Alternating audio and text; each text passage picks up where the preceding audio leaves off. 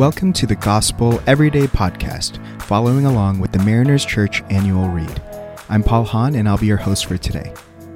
This month, Murray has been taking us through the secret of brotherly love. And this life of love is something Murray says all Christians need to know is not only possible, but is also our solemn duty and worth sacrificing everything in order to possess. Today we'll be looking at the reading from November 10th called Forgive, Forget. The verse of the day is from Jeremiah 31:34, which says, "For I will forgive their wickedness and will remember their sins no more." In this passage which begins in the previous verse, Jeremiah 31:33, Jeremiah conveys a new covenant that the Lord would enter into with his people the new covenant that we who know Jesus today now enjoy. And in this new covenant, God says, I will put my teachings within them and write it on their hearts. I will be their God, and they will be my people. God gives a preview of when the Holy Spirit would be given to us this Holy Spirit who literally inhabits us and gives us new hearts and new lives when we accept Jesus into our lives. The Spirit of God, His breath and inspiration, the one who inspired His Word, would also dwell within us, the people of God. We become marked as His. He continues on in verse 34 no longer will one teach his neighbor or his brother, saying, Know the Lord, for they will all know me, from the least to the greatest of them. This is not saying that we won't need to share about the good news of Jesus, but rather the opposite. It's saying that knowing God will no longer be about the transference of information or knowledge of the law about God, but there will come a time when we can actually know God, God the Father, by knowing Jesus Christ, God the Son. And that this Jesus would be for everyone everywhere, from the least to the greatest, from the east to the west, north to south, rich to poor, young and old. Jesus is for all. And the result of becoming God's people is that we get to enter into relationship with God.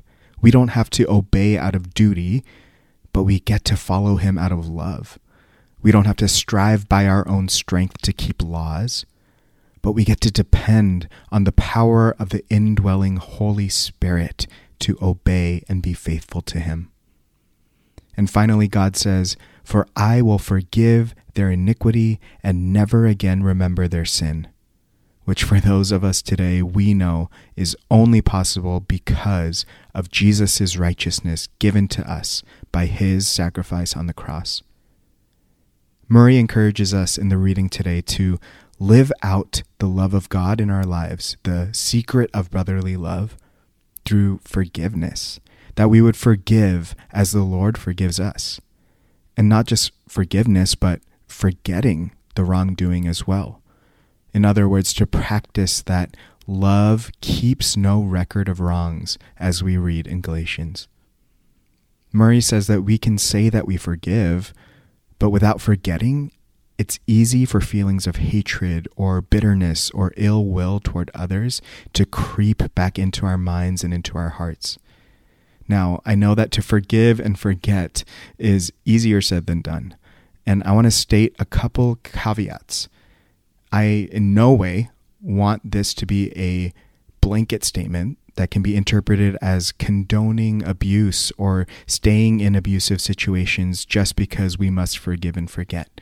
This does not apply to situations in which you are being harmed physically, emotionally, spiritually, or if someone is a danger to you. And then, in a real practical sense, I realize that we are not literally able to forget something, though I sometimes wish we could. What I do want to encourage instead is going back to that idea of keeping no record of wrongs.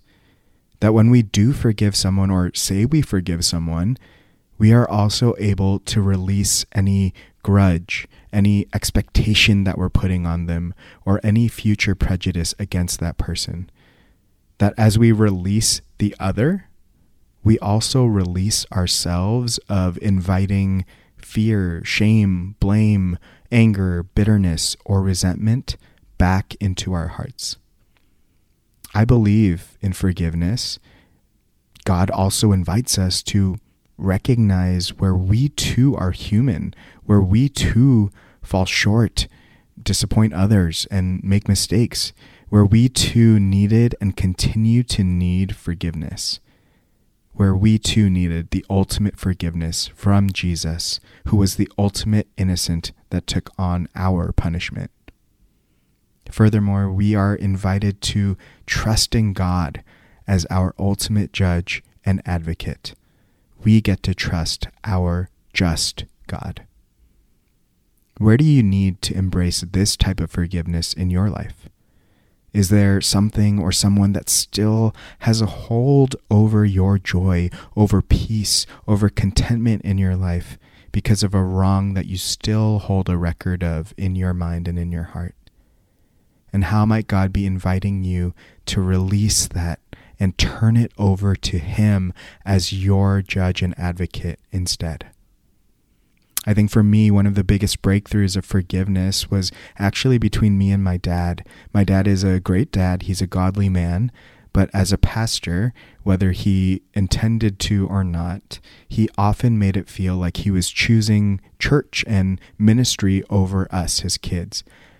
I think one of the painful memories that I held onto was my middle school graduation, where I won an award as the quote unquote head boy for my class and my dad wasn't able to be present and see me win this award because he had a prior ministry commitment to attend.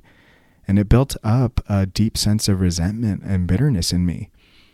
But as I grew up and even entered into ministry myself, I realized that my dad was just human and he was trying to do his best. He was trying to be obedient to God and the call that God had placed on his life. And forgiving my dad was easy. Saying I forgave my dad was easy. But I noticed that I would still have bursts of anger or be short with my dad and get easily frustrated by him.